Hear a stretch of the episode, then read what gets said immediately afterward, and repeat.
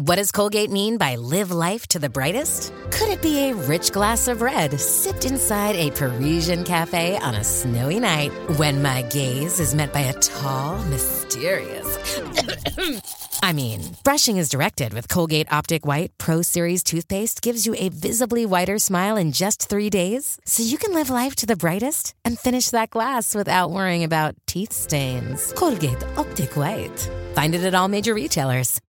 El mundo del subconsciente es el gran desconocido para la mayor parte de la población y en cambio es quien dirige nuestra vida, las emociones que sentimos, los hábitos que tenemos en el día a día, las reacciones que tenemos, es nuestro subconsciente quien las genera. Y claro, no nos se nos enseña realmente a utilizar nuestro subconsciente, a saber acceder a él, a saberlo reprogramar. Bueno, llegué a conocer, para que te hagas una idea, más de 50 técnicas distintas que permiten llegar al subconsciente. Si sabemos que nuestro subconsciente dirige nuestra vida a ese nivel, y de hecho a nivel biológico, nuestras respuestas también provienen de nuestro subconsciente. Enfermamos muchas veces porque tenemos la creencia de que vamos a enfermar, ¿no? ¿A cuántas personas no les pasa de que, claro, en la familia hay antecedentes?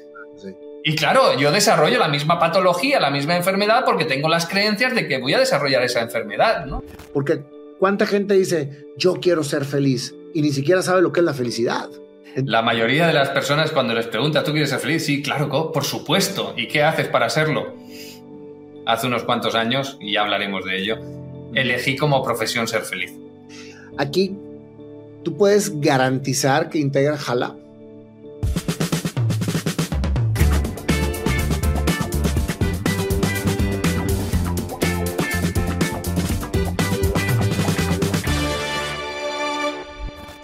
Ricardo, qué gustazo tenerte en este programa el día de hoy. ¿Cómo estás?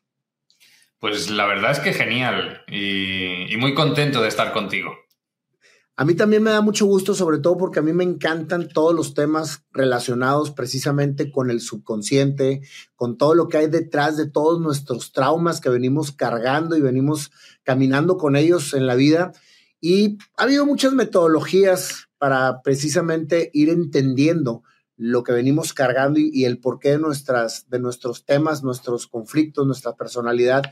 Pero qué mejor que hablarlo con un experto, Ricardo, que tú ya llevas pues muchos años estudiando el tema, este, muchos años trabajando en diferentes metodologías para llegar precisamente a la parte de lo que viene siendo Integra. Entonces, tengo muchas ganas de platicar contigo y para mí es un honor tenerte en este programa, Ricardo Eris.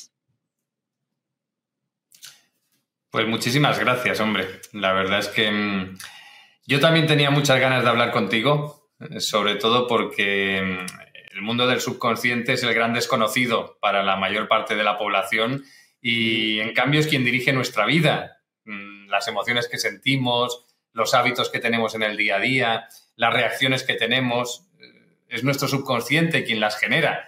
Y, claro, no se nos enseña realmente a utilizar nuestro subconsciente, a saber acceder a él, a saberlo reprogramar.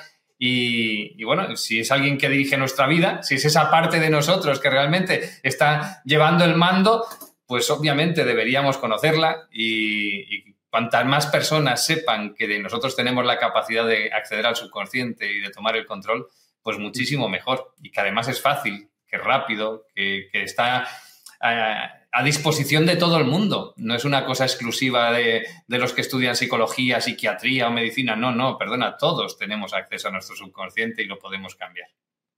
¿Cómo empieza todo, esta, todo este interés, Ricardo? Platícame un poquito de tu infancia. Yo siempre les pregunto cómo fue la infancia, porque creo que ahí es donde se empieza a marcar precisamente la personalidad.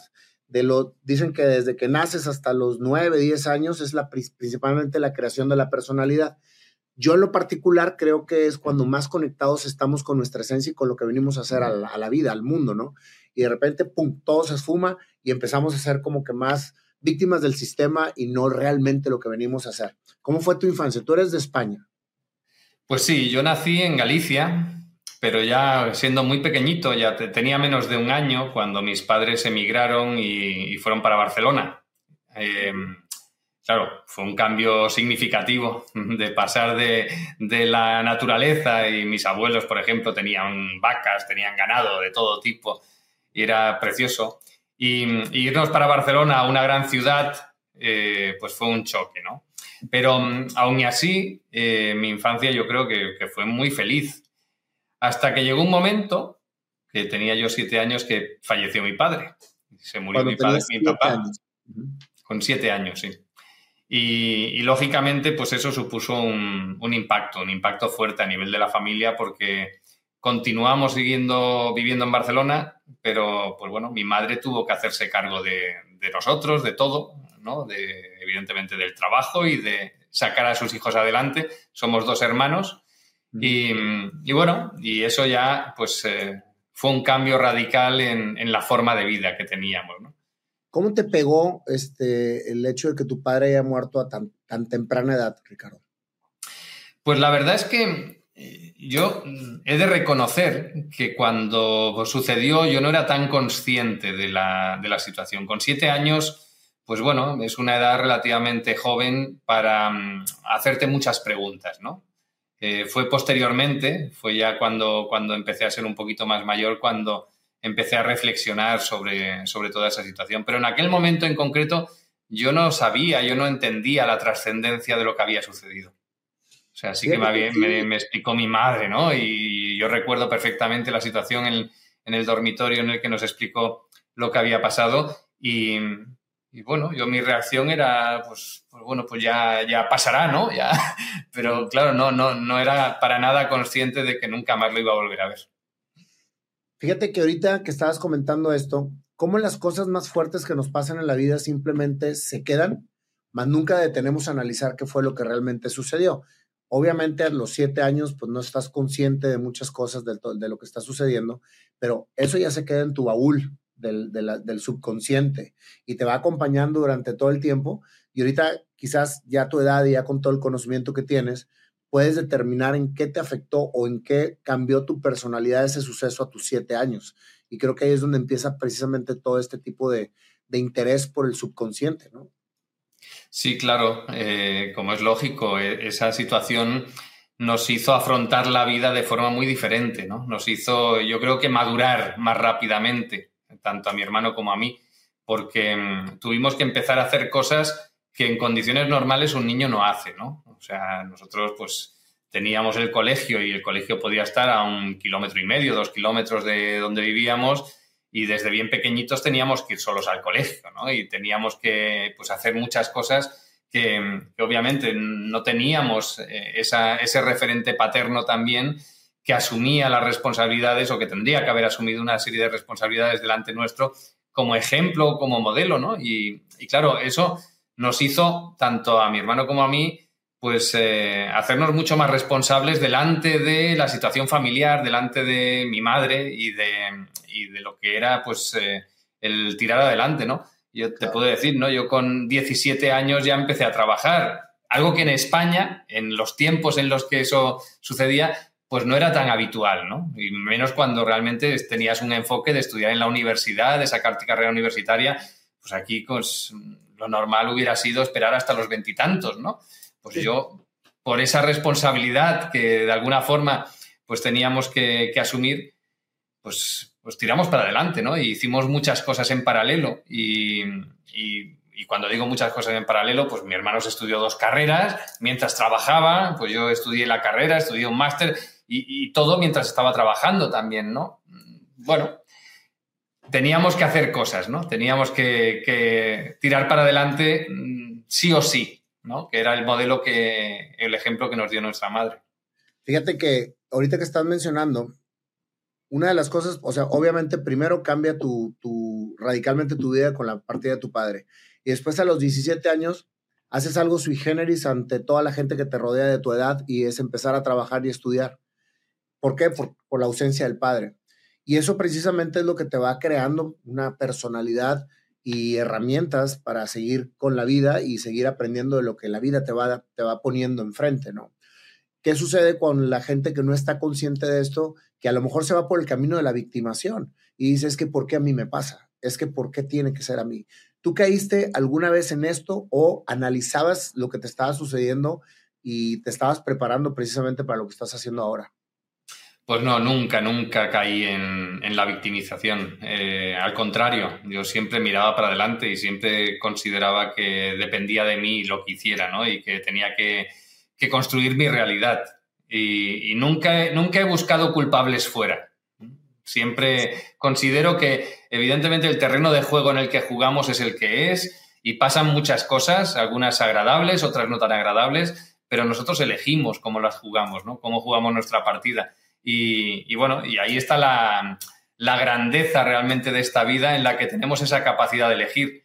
Eh, y tenemos la capacidad de elegir ser víctimas y tenemos que la capacidad de elegir pues ser los guionistas de nuestra propia vida, ¿no?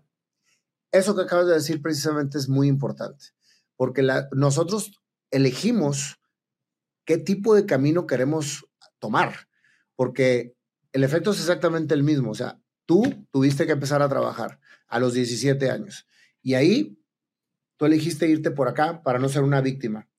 Cuando eliges ser víctima, creo que el ser humano ahí es donde se empieza a ciclar y no hay un crecimiento. Cuando eliges tú ser tu propio guionista, que me encantó cómo utilizaste esto, y ahora eres escritor, imagínate, este, tú escribes realmente lo que quieres que empiece a suceder en tu vida en base a lo que te sucedió. Y justo es precisamente cuando se da ahí un crecimiento importante.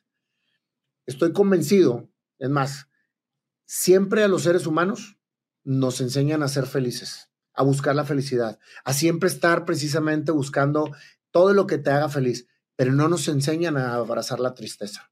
Y creo que la tristeza o en las situaciones de cambios radicales como lo que te sucedió a ti, es donde tiene el ser humano la mayor, la, mayor oportunidad de poder trabajar en lo que requiere trabajar para dar ese siguiente salto de creación.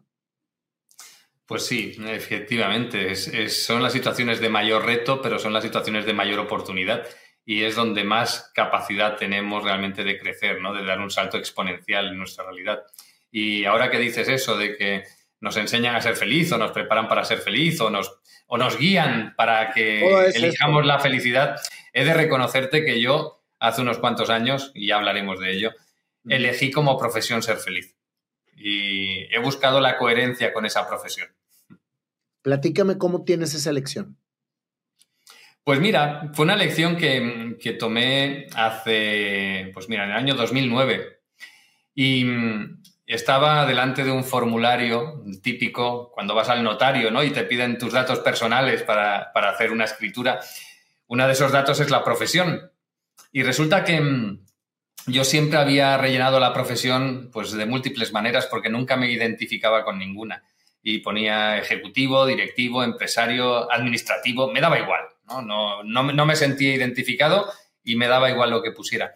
Y ese día, no sé por qué razón, pero ese día decidí que no iba a poner eh, ninguna palabra, ninguna profesión al tuntún, una profesión que no me identificara, sino que realmente no iba a acabar de rellenar el formulario hasta que pusiera algo que yo me pudiera identificar con eso, no solamente en ese momento, sino para toda mi vida. Y después de estar unos cuantos minutos pensando y reflexionando, acabé poniendo ser feliz. Y... En, una solicitud de trabajo, ¿en qué estaba? No, no, con un notario. Iba a hacer una escritura, una escritura pública de una compraventa. ¿no? Y el notario lo, lo miró y se rió y me dijo, ¿de verdad quieres poner esto? Y digo, sí. Y, nada, y después ya, en ese momento, pues no pasó nada, se quedó como anécdota, pero fueron pasando los días y al cabo de muy poco tiempo empecé a reflexionar sobre lo que había escrito, ¿no? Sobre esa profesión. Y, empecé a pensar que realmente yo no era profesional de eso. Aunque lo hubiera puesto allí, yo no estaba viviendo como un profesional de mi felicidad, ¿no? Que realmente para ser profesional de algo tienes que saber mucho sobre ese algo, tienes que dedicarle muchas horas, tienes que ser el mejor, ¿no? O intentarlo, ¿no? Al menos. Y, fue cuando entendí que no podía seguir viviendo la vida que estaba viviendo, que no podía seguir manteniendo el trabajo que mantenía, que no podía eh, dedicarle solamente los fines de semana los ratos libres a mi felicidad, sino que tenía que dedicarle full time. Es decir, para mí tenía que ser... Era tu profesión. Claro, tenía que ser mi profesión y como tal, pues tenía que, ser un experto en ello, ¿no? Y eso fue lo que me hizo cambiar radicalmente de vida en el 2009. Fíjate nada más, o sea, el hecho de tomar la decisión de ponerlo plasmado en un contrato legal en donde te estás comprometiendo a ser un profesionista de ser feliz. Qué maravilla, ¿eh? ¿Cómo mm. estudias ser feliz? Pues lo primero fue estudiar sobre la felicidad, entender lo que era la felicidad y de dónde venía. Y obviamente no viene del exterior, viene del interior de cada uno, ¿no?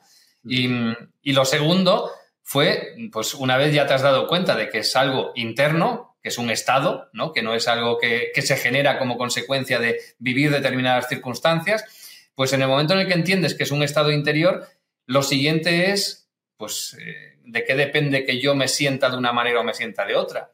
Y entonces fue cuando llegué al mundo de la mente, al mundo del subconsciente, y, ya lo siguiente, y yo como tengo una mente pues, bastante analítica y de hecho pues tengo formación de ingeniero en informática, pues, em, pues me dediqué a estudiar caminos que podíamos tener para llegar al subconsciente, para reprogramarlo, para cambiar esa programación que tenemos ahí, para poder conectar con esa felicidad interior, ¿no?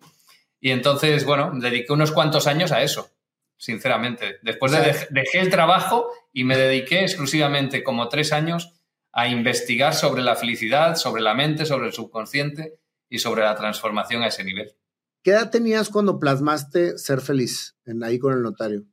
Pues 39 eh, años debía tener. O sea que podríamos decir que tardaste 39 años en conectar con lo que realmente venías a hacer a la vida. Porque sí. ¿Por qué te volviste ingeniero en informática? Pues yo creo que no fue casualidad. O sea, yo pues me hice ingeniero en informática, hice un máster en administración de empresas posteriormente, pero todo eso era la preparación que yo necesitaba o que yo requería para después poder hacer todo lo que estoy haciendo. si, si, yo hubiera, me hubiera formado en otro ámbito totalmente distinto, ¿no? en humanidades o en psicología, yo no estaría ahora haciendo lo que estoy haciendo. La mentalidad que tengo, que es una mentalidad estructurada, pues me ha llevado a desarrollar método integra y ese abordaje en el subconsciente, esa, ese cambio de programación en el subconsciente como un lenguaje de programación. Y de hecho lo que tenemos es la capacidad de reprogramar el subconsciente utilizando un determinado lenguaje, ¿no? Y, eso no lo hubiera podido hacer si no hubiera estudiado, si no hubiera tenido esa base de conocimientos previos. Eh, muchas veces se puede mirar atrás pensando, no, es un error lo que has hecho. No, nunca es un error. Nunca está por casualidad, ¿no? Siempre lo hemos hecho o siempre hacemos las cosas porque realmente nos aporta para después tomar las siguientes decisiones, para poder después seguir el camino adecuado cuando nos enfrentamos ya en el momento en el que tenemos que tomar esas decisiones. Fíjate lo importante de lo que estás diciendo, ¿eh? porque muchas veces la gente piensa que perdió el tiempo por haberse, yo me tardé 46 años en 46 años hice todo menos lo que realmente venía a hacer a la vida. Pero si no hubiera hecho lo que hice, como ver mi carrera empresarial como parte herramental de lo que estaba haciendo ahorita, quizás no estuviera ahorita platicando contigo y estuviera detrás de un escritorio, siguiendo haciendo lo mismo. Pero aquí lo más importante es darte cuenta, darte cuenta hacia dónde quieres dirigir tu vida y reescribir lo que estás haciendo para que realmente tenga un sentido en la vida. ¿Por qué? Estamos llenos de gente frustrada, llenos de gente frustrada, Ricardo, porque están haciendo cosas que simplemente las hacen por monotonía o por ganar dinero y tener una vida cómoda, pero están siendo vacíos por, por ellos mismos, están, están como que de, de cierta manera viviendo para los demás, para una apariencia para los demás, pero no para lo que realmente ellos vinieron. Entonces se me hace magnífico el que tú, con tu historia y cómo le diste la dirección precisamente a lo que realmente quería hacer, y, te pusiste a ser experto en lo que quería hacer. Porque cuánta gente dice, yo quiero ser feliz, y ni siquiera sabe lo que es la felicidad. sí, sí, es, es totalmente así. La mayoría de las personas cuando les pregunta, ¿tú quieres ser feliz? Sí, claro, por supuesto. ¿Y qué haces para hacerlo? Nada. Si realmente no se lo plantean, no, no, no, no se ponen el objetivo de serlo. Si no te pones un objetivo en la vida, no, no vas a conseguir nunca las cosas, ¿no? Pueden llegar circunstancias que te den esos momentos de, de, alegría, ¿no? Esos momentos eh, en los que realmente te puedes sentir muy bien porque ha pasado algo que a ti te, te gusta, pero realmente esa felicidad interior no la vas a conseguir nunca, ¿no? A no ser que realmente actúes para conseguirla todo esto que me estás comentando fue lo que te llevó precisamente a, lo que estás haciendo ahorita con Integra. Sí, efectivamente. este cambio de vida, ese cambio de profesión, es lo que me llevó a, descubrir algo que para mí era totalmente desconocido. Yo no tenía ni idea, de hecho ni me importaba el mundo del subconsciente. Yo me dediqué muchísimos años, igual que tú, al mundo de la empresa, ¿no? A, hacer rodar la economía, a hacer crecer empresas. Y, para mí el, subconsciente, la mente, era de los psicólogos, ¿no? Era algo que para mí no, no entraba en mi mundo. Y no tenías tiempo para hacerlo aparte, no tenías tiempo para ir con un psicólogo a, que te dijera cómo hacerlo, ¿no? Claro, porque yo siempre he buscado ser muy eficiente en aquello que hacía. Y si yo me dedicaba profesionalmente a hacer rodar la empresa y hacerla crecer, pues para mí esa otra parte no, no formaba parte de mi realidad, ¿no? Entonces, mm, claro, en el momento en el que puse mi foco en esa felicidad y eso me llevó a conocer toda la otra realidad que hay detrás de las personas, ¿no? Que, nos llevan a vivir del modo en el que lo hacemos, claro, cambió radicalmente mi forma de ver el mundo, mi forma de ver la vida, de mi forma de ver las personas y, es lo que me ha llevado pues, a desarrollar pues, todo lo que estamos haciendo, ¿no? A desarrollar método integra, a, crecer, a hacerlo crecer, a, impactar en positivo en la vida de muchísimas personas, que es lo que, pues, lo que hacemos a diario pues, los más de 3.000 facilitadores de método integra que ya tenemos formados. ¿Cuándo arranca método integra? O sea, ¿cuál fue la versión beta? ¿Qué era lo que buscabas? Pues mira, la versión beta arrancó allá por el 2012. Que, mm, bueno, como anécdota, eh, yo pues dediqué, como te decía, unos tres años a investigar y full time a investigar. Y de hecho yo me encerré en mi casa y salía solamente para ir a, hacer cursos, para ir a hacer sesiones de distintos tipos de terapias, de enfoques de, transformación. Y, llegó un momento en el que esa visión bueno, llegué a conocer, para que te hagas una idea, más de 50 técnicas distintas que permiten llegar al subconsciente. Dentro de esas, pues algunas que, conoces, ¿no? Como la biodescodificación, el método Silva, PNL y muchísimas otras, ¿no? Pero ¿por qué el subconsciente dentro de la búsqueda y el entendimiento de la felicidad, Ricardo? Pues porque para, para mí, tal como yo entiendo la felicidad, la felicidad es un estado, un estado interior, un estado del ser. No es una emoción con la que conectamos en determinadas circunstancias entonces, los estados provienen del subconsciente, no es algo con lo que tú conectas de forma consciente.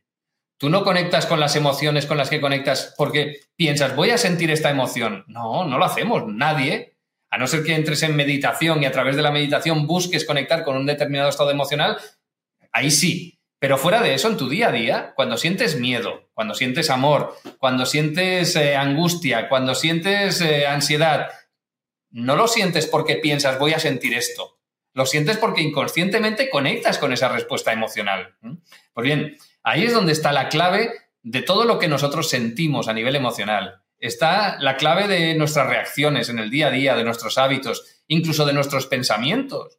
Tú ponte, no sé, lo que le pasa a la mayoría de personas cuando empiezan a meditar, ¿no?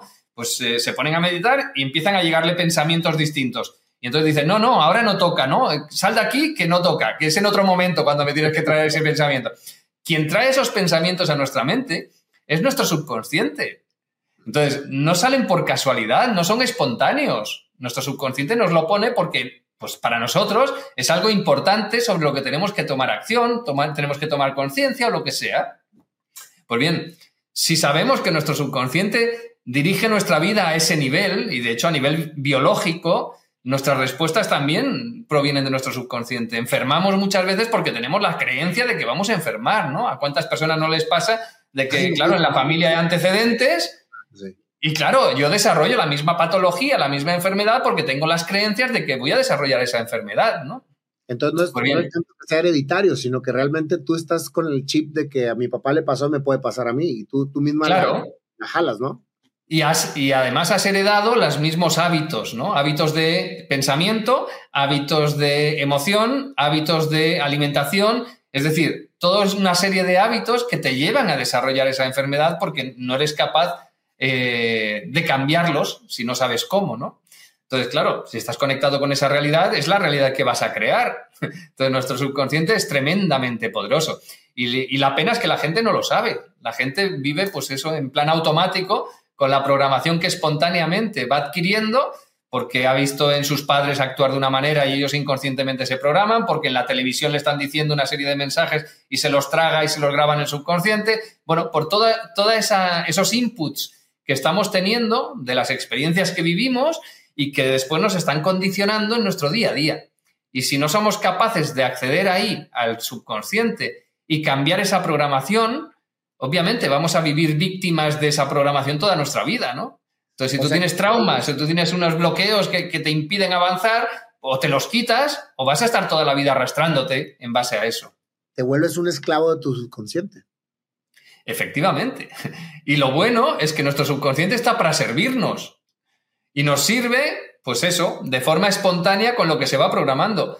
Hombre, eh, lo ideal, lo lógico, lo que deberíamos todos aprender, y de hecho desde pequeñitos, es a tomar el control de ese subconsciente, a programarlo, ¿no? Es decir, nos están poniendo en nuestras manos un Ferrari, un Ferrari con unas capacidades brutales, pero no se nos enseña a conducirlo. Y claro, te vas estrellando por todas partes, ¿no? Entonces, claro, ¿qué tenemos que hacer? Aprender a conducir, a manejar el Ferrari. Si no aprendemos a manejarlo, pues iremos con las ruedas rotas por todas partes y con las piezas que se nos van cayendo, que es lo que le pasa a la mayoría de personas. Y fue entonces así como empezaste a como quien dice, armar el método Integra, que es un método que te ayuda a ese control del subconsciente. Correcto. Esa visión amplia de estudiar más de 50 técnicas me permitió entender que no había ninguna que realmente tuviera un abordaje eh, global, ¿no? que realmente fuera integral de todo lo que eh, tenemos a nivel de piezas en el subconsciente. Porque en el subconsciente, en realidad, cuando lo analizas, cuando realmente llegas al nivel en el que pues, yo llegué, te das cuenta de que hay distintos tipos de memorias. Hay memorias, pues memorias emocionales, como los traumas, bloqueos emocionales, emociones reprimidas, anclajes emocionales. Hay muchos distintos tipos de memorias, ya solo a nivel emocional.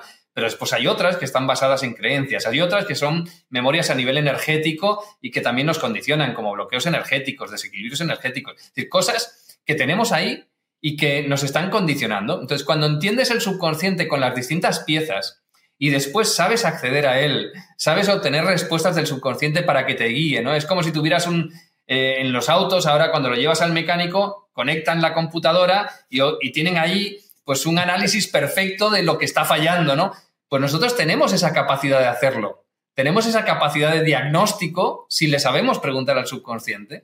Y pues eso, eso es lo que, lo que fui desarrollando en Método Integra, inicialmente con tres piezas solamente, eh, con, el tema de los bloqueos emocionales, con las creencias, con los traumas, y después poco a poco le fui dando pues, pues mucha mayor amplitud y de hecho ahora pues ya los, los eh, protocolos cuando los trabajamos tienen más de 60 elementos diferentes, ¿no? más de 60 piezas que realmente componen esa realidad que nosotros tenemos a nivel inconsciente y que nos está llevando por la vida del modo en el que, en el que estamos yendo.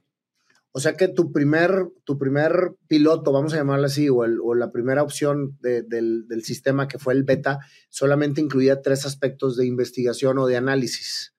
Y ahorita, ya traes, más, ya, ahorita ya traes más de 60.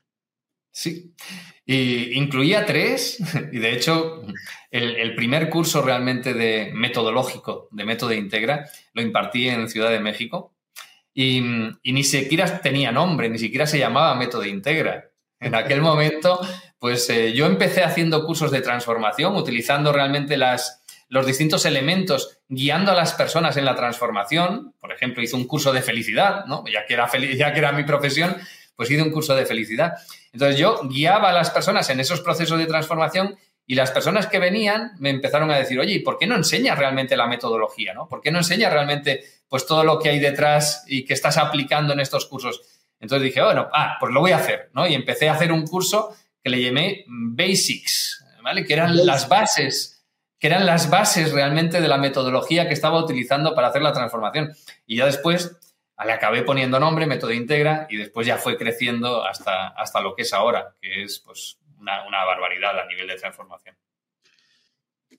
No hay una, o sea, tú dices que te metiste a más de 50 tipos de investigación para poder llegar a determinar lo que se integra. Entonces, integra la consolidación de un gran estudio en diferentes ramas que se va a ir, que se va incrementando. ¿Lo has ido cambiando y evolucionando conforme el conocimiento que vas obteniendo de las mismas personas con los cursos que das? Sí, por supuesto. De hecho, cada año ha ido, ha ido evolucionando. Yo tengo una, una, concepción de que si algo se puede mejorar, hay que mejorarlo, que no podemos dejar las cosas tal como están, ¿no? Con lo cual, siempre he ido haciendo que Método Integra vaya evolucionando, vaya creciendo, con una base muy clara, que, que la transformación tiene que ser fácil, tiene que ser rápida y además no tiene que llevar a las personas por el sufrimiento. Con esos tres conceptos es con lo que he ido desarrollando Método Integra. Con lo cual, si algo lo podía hacer más rápido, pues hacía, introducía los cambios para que fuera más rápido. Por ejemplo, ¿no? grabar una creencia, pues inicialmente lo hacía con unos procesos que tardábamos pues unos cuantos segundos, ¿no? Quizá medio minuto para grabar una creencia. Ahora lo estamos haciendo pues en cuestión de tres, cuatro, cinco segundos grabamos una creencia. Es decir, es, es algo que nos permite hacerlo muy rápido, ¿no? O liberar un bloqueo emocional igual, ¿no? Antes podíamos tardar, pues quizá 20 minutos, media hora, y ahora en cuestión de un par de minutos tenemos liberado el bloqueo emocional. Entonces, obviamente, eh, todo ese aprendizaje que yo obtuve me permitió analizar eh, cada una de las técnicas, cómo y de qué manera llegaban al subconsciente, y eso me permitió entender que había muchos abordajes distintos que el impacto en el subconsciente se puede generar de formas distintas, en todos los niveles de frecuencia cerebral, por ejemplo. Y entonces ese entendimiento del cómo y de qué manera cada una podía generar ese impacto y en qué momento realmente del proceso lo hacían, me permitió desarrollar técnicas distintas que eh, pudieran hacerse de forma mucho más rápida y eso, y de forma autónoma, que cada persona lo pudiera hacer. Claro. Aquí, ¿tú puedes garantizar que Integra jala? Yo, por supuesto, que puedo garantizar que Integra eh, genera ese impacto, esa transformación, pero eso sí. sí, sí. This episode is brought to you by Shopify. Whether you're selling a little or a lot, Shopify helps you do your thing, however you cha-ching. From the launch your online shop stage, all the way to the we just hit a million orders stage. No matter what stage you're in, Shopify's there to help you grow. Sign up for a $1 per month trial period at shopify.com slash special offer, all lowercase. That's shopify.com slash special offer. Ni yo ni nadie en el mundo de la transformación, ni en el mundo de la psicología, ni en el mundo de la medicina, es decir, todo, ese mundo en el que se genera un impacto en las personas, nadie puede garantizar que en el 100% de los casos el cambio se va a dar como la persona espera. Nadie. Pero yo te puedo asegurar que con Método Integra, en el 90 y mucho por ciento de los casos, esa transformación y ese cambio y esos resultados se obtienen del modo en el que se espera. ¿Sabes por qué te hice la pregunta expresa? Porque hay muchísima información y hay mucha gente que se dedica a decir que por los métodos y por todo lo que ellos transmiten, van a encontrar la felicidad. Y entonces eso lo que hace es que pierde credibilidad el concepto y se vuelve un concepto pues de que todo el mundo se siente coach, etcétera. O sea, que no tiene el estudio como tú, por ejemplo, que se metió años investigando en diferentes ramas para poder sacar un método que es tu método, no el método de alguien que alguien se puso a decir que él era el bueno, etcétera, sino esto es tu método. Llevas más de ocho escritos, ocho libros escritos, más de 400 cursos dados. Has ayudado a encontrar esa conexión con la, precisamente con el subconsciente a muchísima gente. Eso ¿Cómo se fue evolucionando, Ricardo? ¿Cómo fuiste entrando en el mundo del coaching, en el mundo de, la escritura? Porque pues tú eras ingeniero. Pues sí. De hecho, lo primero fue la escritura, curiosamente. Cuando, cuando descubrí ese mundo de, la mente, del subconsciente, esa capacidad de transformar nuestra vida que tenemos a través de nuestro subconsciente, lo primero que, pensé, digo, coño, en mi familia, mis hijas, ¿no? Eh, mis amigos, eh, es en quien quiero impactar, ¿no? Los primeros que tienen que cambiar después mío, pues evidentemente son las personas que me rodean. Pero entendí muy rápidamente, como nos acostumbra a pasar a todos, que nadie es profeta en su tierra, ¿no? Y que eh, era muy difícil em, ayudar a las personas que tenemos alrededor cuando ellas no quieren ser ayudadas. Entonces lo que hice fue empezar a, plantear cómo podía ayudarles sin que realmente tuviera yo que estar ayudándoles, ¿no? Porque, pues, evidentemente, cada uno puede tener su momento en el que realmente esté dispuesto o acepte esa transformación. Y, dije, bueno, pues escribo un libro en el que yo los guíe en ese proceso de transformación. Entonces decidí escribir el libro de un curso de felicidad y después a punta alto y después vinieron muchos otros. Precisamente para guiar, en este caso, pues a mis hijas, a mi familia, a mis amigos, en ese proceso de transformación para que ellos también pudieran encontrar esa felicidad interior, ¿no? ese punto de equilibrio interior. Que fue el resultado de lo que fuiste investigando, ¿verdad? ¿Perdón? Que fue el resultado de lo que tú fuiste investigando y fuiste precisamente llevando a cabo en la práctica. Correcto, efectivamente. Entonces, una vez escrito el libro de un curso de felicidad eh, y también el de Apunta Alto, que los escribí casi en paralelo, nada, con una diferencia de muy poco tiempo, la editorial eh, me propuso que por qué no íbamos a promocionar el libro pues en México, después en Colombia, bueno, de hecho, el primer lugar donde hice entrevistas en medios de comunicación, en la televisión, por ejemplo, fue en Miami. Es decir, ni siquiera en España ni en México, no, no. Me llevaron directamente a Miami haciendo escala para ir a México. Y yo, claro, digo, hostia, estoy abriendo un mundo nuevo, ¿no? Para mí, esta, esta realidad no la, no la conocía yo. Y, y, bueno, ya llegando a México, y ya empezando a hacer promoción del libro, empezaron a acercárseme personas de, oye, ¿por qué no organizamos eh, cursos, algún evento aquí en México? Y bueno, empecé a impartir cursos en México, pues después eh, empezaron a llegarme solicitudes para también organizar en otros lugares y acabé impartiendo cursos pues en, toda América, ¿no? Y en distintos lugares de Europa también. y así fue como empecé a impartir cursos y después también a, acreditar, a certificar eh, instructores de método Integra para que también pudieran ellos impartir los cursos en, distintos países. O sea que si yo quiero impartir el curso Integra en México, yo me puedo certificar y puedo ser parte de tu grupo Integra para poder yo transmitir tu, metodología. Efectivamente. Tenemos ya pues, más de 100 instructores en, en 10 países o en 11 que, están impartiendo algunos de los cursos de Método Integra. Los cursos más avanzados de la certificación no, pero, pero varios sí. ¿Cuánto tiempo te lleva una certificación en Integra? Pues unos nueve meses. Está entre seis y nueve meses para hacer todo lo que es la formación como facilitador y después ya para hacerse instructores es un poquito más. Pero, pero sí, entre seis, digo entre seis y nueve meses en función de cuándo empiezas, porque tenemos una parte de la formación que es evergreen, es decir, que se puede empezar en cualquier momento, en el momento en el que se inscribe la persona, y son tres niveles, cada uno de los niveles son dos meses, entonces en función de cuándo empiezas, pues eh, el último nivel, que tan solo hacemos cuatro ediciones al año, te puedes, puedes empezarlo ya seguido o tienes que poder esperar a lo mejor dos o tres meses. Qué maravilla. Entonces, aquí las personas que dices, oye, ¿sabes que yo me quiero hacer instructor? ¿Tienen que tener alguna carrera profesional eh, o tienen que, o simplemente cualquier persona puede ser certificado por, por, Integra y dar el curso y optarlo, obviamente, también, ¿no? Como te decía antes, todos tenemos a nuestro subconsciente a nuestro lado desde que nacemos y todos tenemos la capacidad de reprogramarlo. Y afortunadamente, esa reprogramación es lo suficientemente sencilla como para no tener eh, o no requerir estudios previos que, que te pongan en un determinado nivel delante de la sociedad o delante del resto de personas. No es necesario. Eh, cualquier persona, con independencia de su formación, de su preparación previa, puede convertirse en facilitador primero, por supuesto, y después en instructor. ¿Cómo cambió tu vida al momento de llevar a cabo esto, Ricardo? Porque este, pues venías de un mundo completamente diferente. Empezaste con lo del tema de la felicidad, empezaste a meterte en el subconsciente, y ahorita tú te estoy palpando de lejos, pero te, te, veo una persona con mucha paz, con mucha buena energía. ¿Así estabas antes de esto o llegó un punto de catarsis en tu vida en donde dijiste, ya no quiero más, ya no puedo más, me voy a poner a investigar aquí? No, no fue catarsis, pero, pero sí que fue un, punto de inflexión importante, ¿no? Ese momento en el, que, en el que te comentaba que había elegido esa profesión de ser feliz. Pero yo hasta ese momento me dedicaba al mundo de la empresa y, bueno, y dedicaba muchísimas horas, ¿no? Como, ¿Y eras feliz? ¿Perdón? ¿Eras feliz? Haciendo todo esto de la parte de ingeniero, dirección, todo.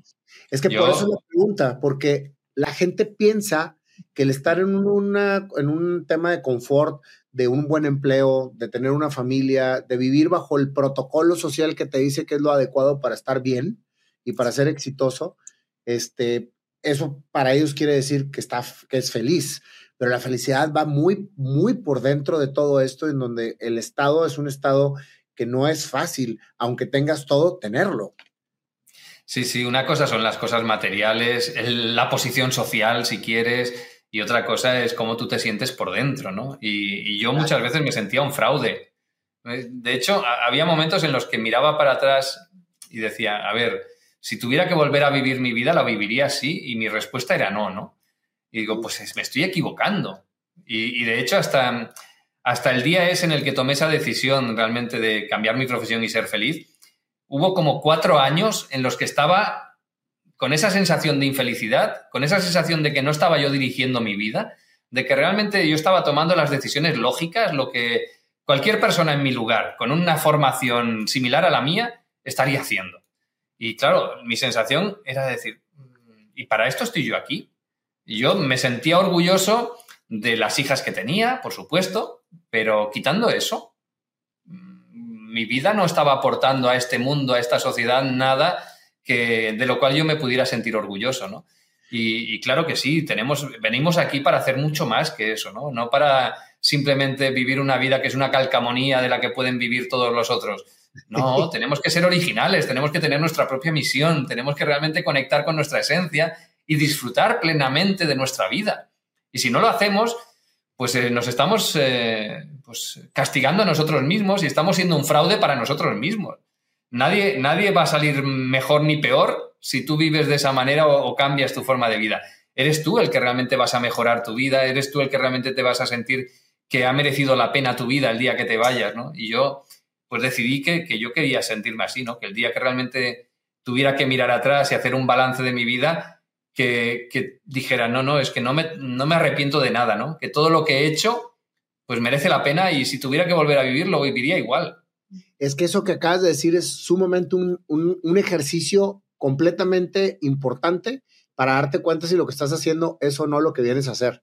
Y nunca me había puesto a pensar esto, Ricardo. Ahorita, está, ahorita que estabas narrando lo que estabas diciendo, decía yo, oye, es que si cada uno nos preguntáramos si hasta el día de hoy volveríamos a vivir la vida de la manera en la que lo hemos vivido, te das cuenta si en realidad estás pleno o no estás pleno con lo que has hecho en tu vida.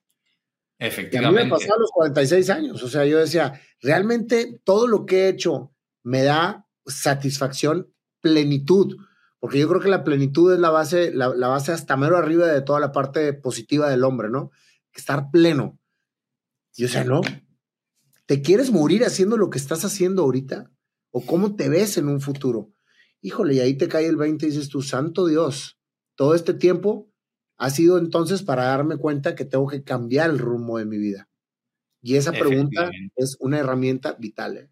muy, muy buena. Y ojalá, ojalá todo el mundo lo hiciera, ¿eh? ojalá todo el mundo se planteara eso y, y ya no solamente planteárselo, sino que fuera sincero consigo mismo y después actuara, actuara para cambiar, para realmente darle un sentido a su vida.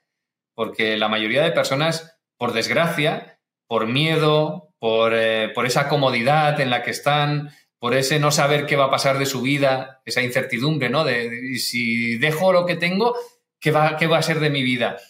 Pues eso frena a muchas personas realmente a tomar un cambio, ¿no? A tomar acción. Y, y, la verdad es que no es importante saber hacia dónde vas a ir después. Lo importante es saber dónde no quieres estar.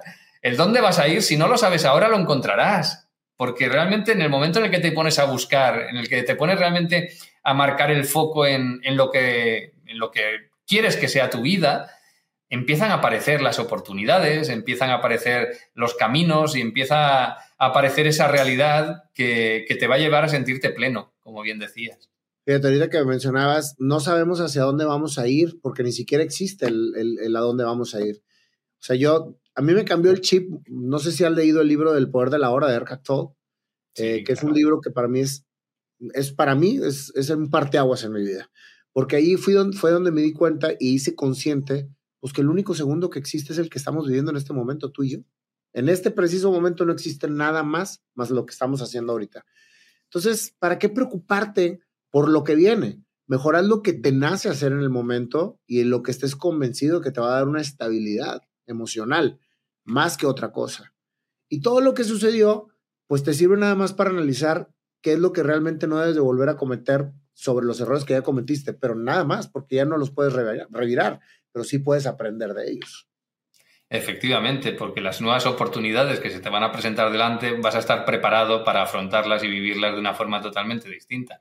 Y la vida es efímera, o sea, eh, nuestro tiempo es limitado y lo queramos o no, no sabemos lo que nos queda, ¿no? De hecho, pues hace, por desgracia, hace un, par de meses falleció mi madre y, estaba genial, estaba muy bien y, en cuestión de un mes desapareció, ¿no? Te das cuenta y en esos momentos es cuando más reflexionas y más dices, hostia, es que tengo que aprovechar la vida al máximo, no puedo desperdiciar ni un solo minuto, porque quizá mañana no esté, o quizá dentro de un mes no esté, o quizá dentro de un año no esté. Y, si ahora me plantease, si dentro de un año ya dejase de estar en este plano, eh, ¿qué haría? Yo, obviamente, haría lo mismo que estoy haciendo, no, no, no haría una cosa para nada diferente a lo que estoy haciendo.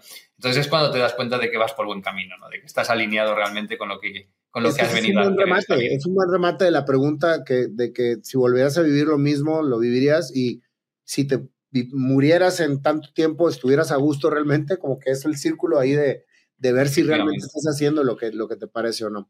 Pero esto, lo, esto lo puedes aprender eh, en base a reflexionar, en base a ese, ese proceso de maduración interior y de, y de consolidación ¿no? de todas estas creencias, pero lo puede, si no lo puedes hacer de la forma más dura, que es cuando te enfrentas realmente al fallecimiento de un familiar.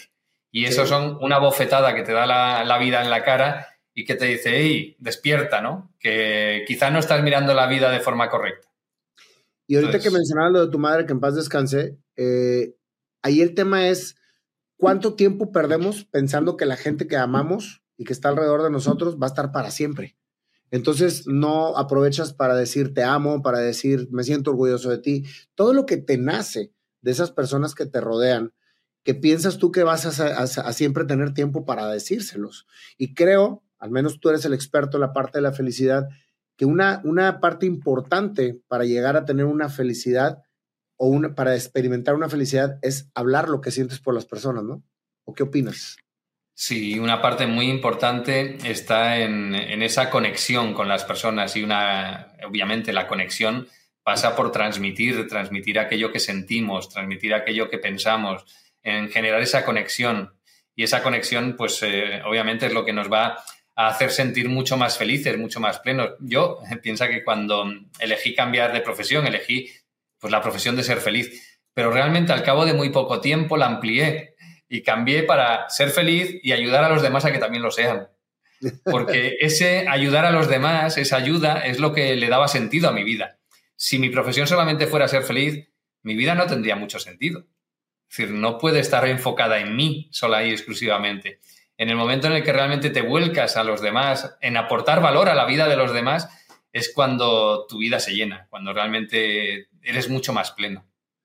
Fíjate que el hecho de, de ahorita el concepto ayudar a los demás, ha habido siempre un poquito de discusión en el tema porque creo yo, en lo particular, que nadie puede ayudar a nadie, simplemente puede acompañar a que esa persona logre lo, logre lo que esté buscando. Pero tú lo dijiste hace un rato, si la persona no está convencida, si no quiere optar por el camino de la felicidad, por más que lo trates de ayudar, no lo va a lograr nunca. Tiene que estar dentro de su convencimiento el hecho de, querer ser feliz.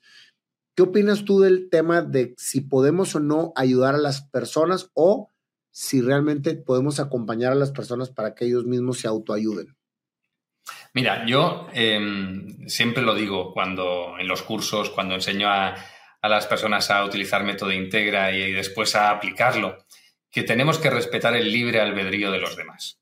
Es muy importante respetar que si uno quiere sufrir, pues tiene que sufrir. Si uno quiere ser feliz, pues evidente, evidentemente le podemos ayudar a ser feliz. Entonces, no tenemos que imponer a los demás nuestras propias creencias. No tenemos que ir por la vida eh, haciendo que los demás piensen y vean la vida del modo en el que nosotros lo hacemos.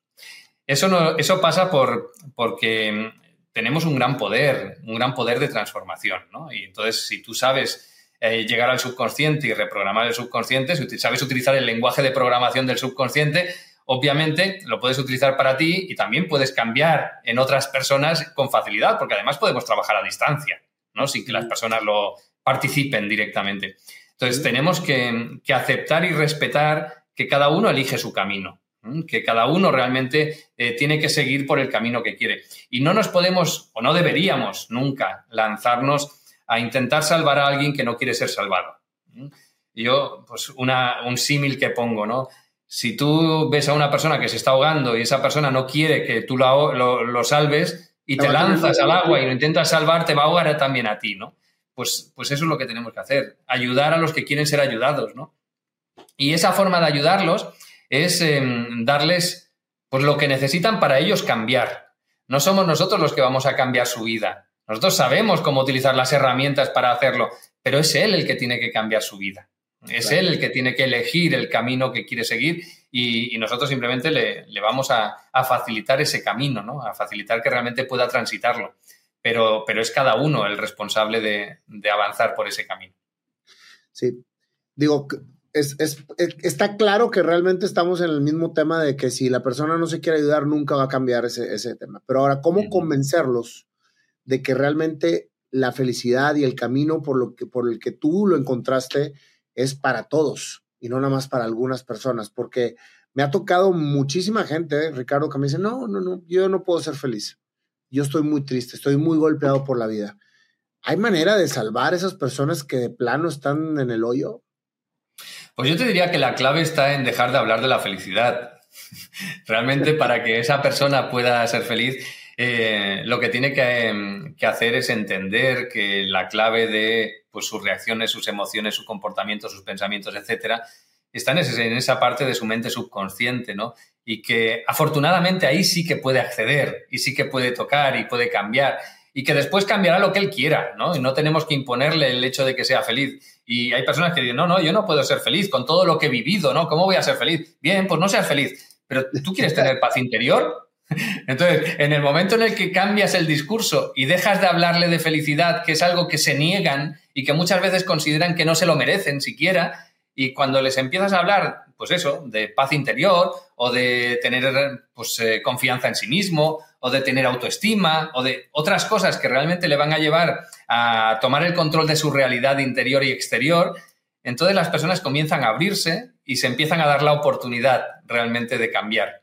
Y ahí es donde está la clave, ¿no? En, que realmente sepan que es su subconsciente quien dirige su vida, que entiendan y sepan acceder a su subconsciente para cambiar, pues para salir de la depresión, para salir de la ansiedad o para eliminar esa fobia o lo que ellos quieran, ¿no? Cada uno lo que, lo que elija cambiar.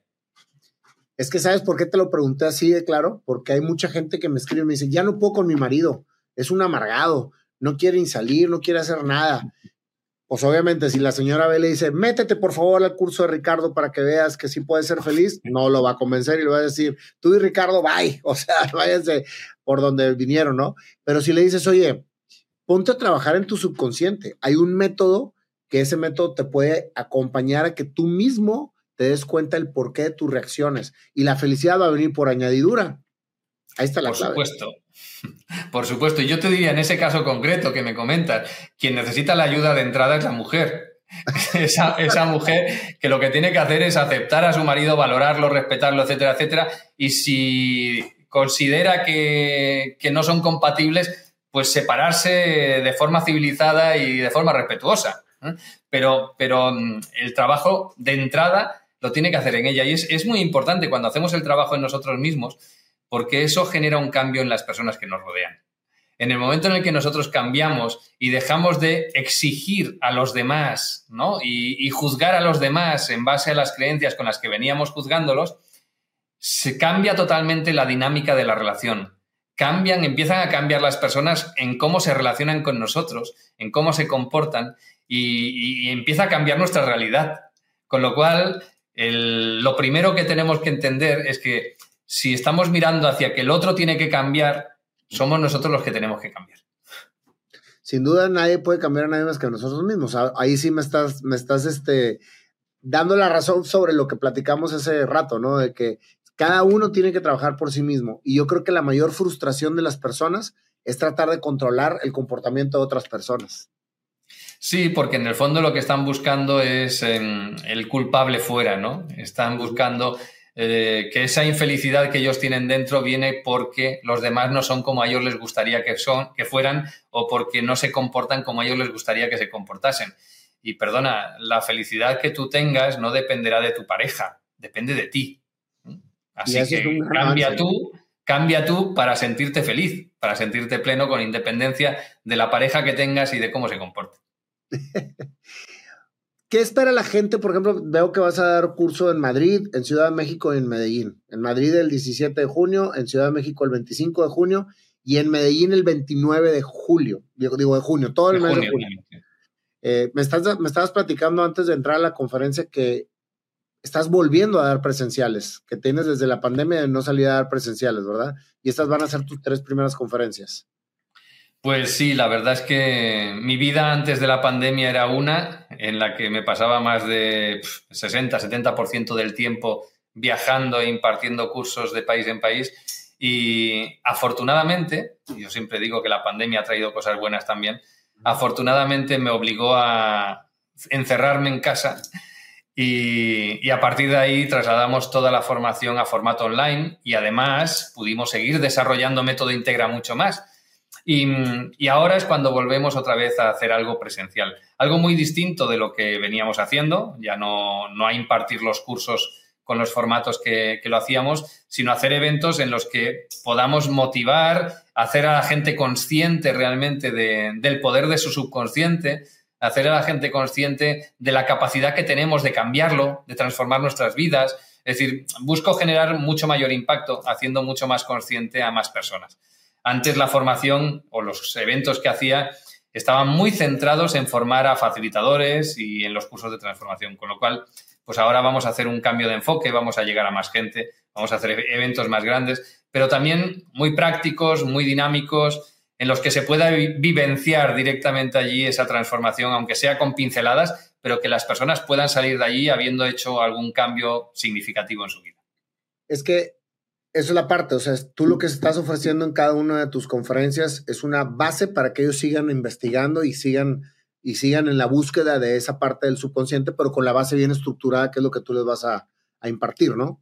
Sí, claro. Piensa que, a ver, si estamos hablando de que la formación pues, eh, son entre seis y nueve meses, eh, evidentemente en un día no podemos dar una formación de ese calibre, ¿no? Entonces, si las personas no saben que el subconsciente dirige su vida, no saben que es fácil llegar al subconsciente, no saben que, se puede uno comunicar con el subconsciente, no saben que se puede reprogramar el subconsciente.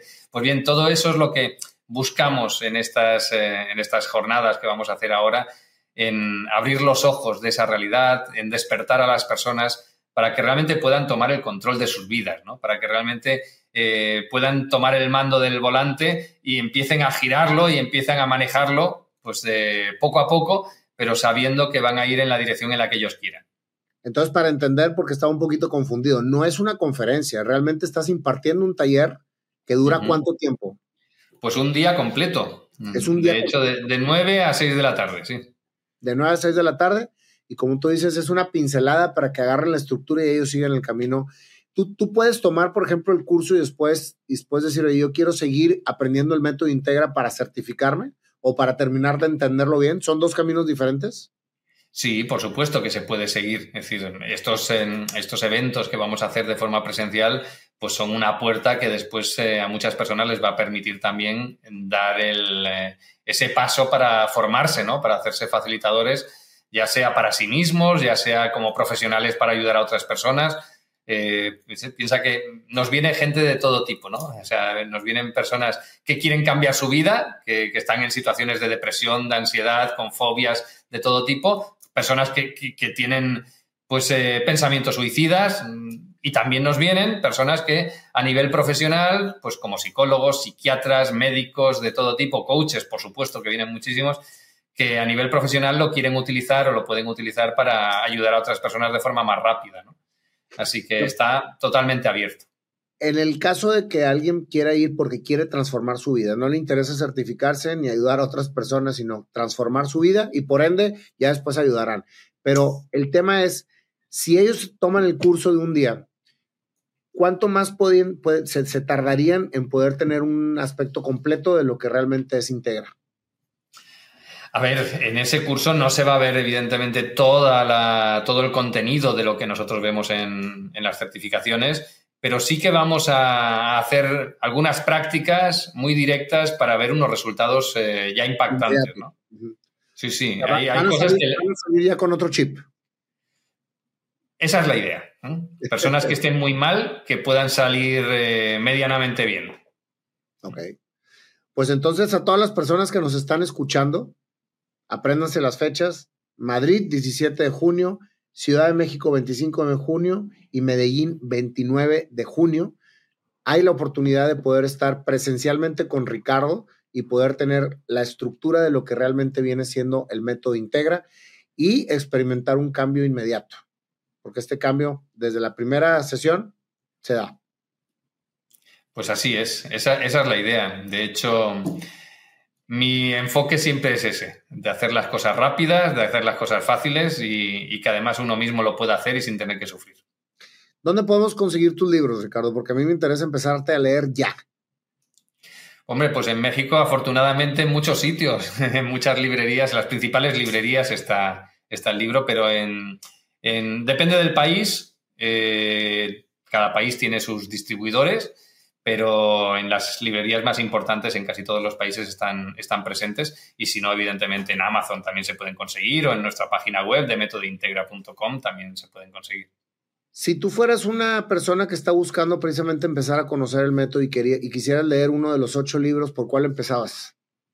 Uf, siempre es una respuesta muy difícil, ¿no? Pero, pero siempre digo que depende de lo que esté buscando, de la necesidad que tenga la persona. Eh, evidentemente, el libro Método Integra pues, eh, es una base de lo que inicialmente pues, era Método Integra, eh, pero después los libros míos son libros de transformación, libros que te guían en ese proceso de cambio, ¿no? Entonces, pues el curso de felicidad es un libro fantástico si quieres encontrar ese punto de equilibrio, de paz interior, recupera tu poder personal si quieres realmente pues conectar con tu esencia para poder brillar, comunica con éxito, si quieres realmente desarrollar la capacidad de comunicarte, el alma de la salud, si quieres desarrollar hábitos saludables. Es decir, son libros que te van guiando, como digo, paso a paso en la transformación, que te permiten liberar bloqueos emocionales, que te permiten grabarte un montón de creencias, que te permiten en algunos de los libros incluso liberar traumas. Es decir, son libros que te van a, guiar en ese proceso. Pues entonces cada uno de los libros es para, para un fin específico y la estructura del Integra es para conocer de manera general toda la parte de, lo que viene siendo tu filosofía de Integra, ¿verdad? Correcto. Así pues muchísimas gracias, este, mi querido Ricardo, por esta gran eh, charla que tuvimos, muy inspiracional, porque la gente a veces piensa que ya es muy tarde para poder realmente retomar su vida y su camino. Y creo yo que nunca es tarde. Yo creo que cuando te llama el hecho de tener un cambio radical en tu vida es cuando lo tienes que optar porque por algo te están haciendo hacerlo, ¿no? Pues sí, evidentemente. Afortunadamente tenemos neuroplasticidad y la tenemos durante toda nuestra vida, desde que nacemos hasta que morimos, con lo cual nunca es tarde y las cosas se presentan en nuestro camino en el momento oportuno. Así que tenemos que subirnos al tren si queremos cambiar de estación. Así es. Pues voy a, la verdad voy a comprar los libros, me los voy a chutar los ocho. Tengo varios libros por leer, pero quiero enfocarme en, sobre todo lo que me lo dijiste, lo del conectar con tu esencia que es algo de lo que yo he buscado eh, toda mi vida y que creo que cada vez lo encuentro más, pero nunca terminas de entenderlo. Tienes que seguir estudiando y estudiando para poder realmente estar, estar muy claro de lo que realmente es, ¿no? Así es. Pues el potencial lo tenemos ahí, confío que los disfrutes mucho. Muchísimas gracias, Ricardo, y te espero ver acá por la Ciudad de México, primero Dios, y estamos siempre para servirte, esto es tu país. Muchas gracias, Nayo. Nos vemos el, el 25. Con, con el favor de Dios.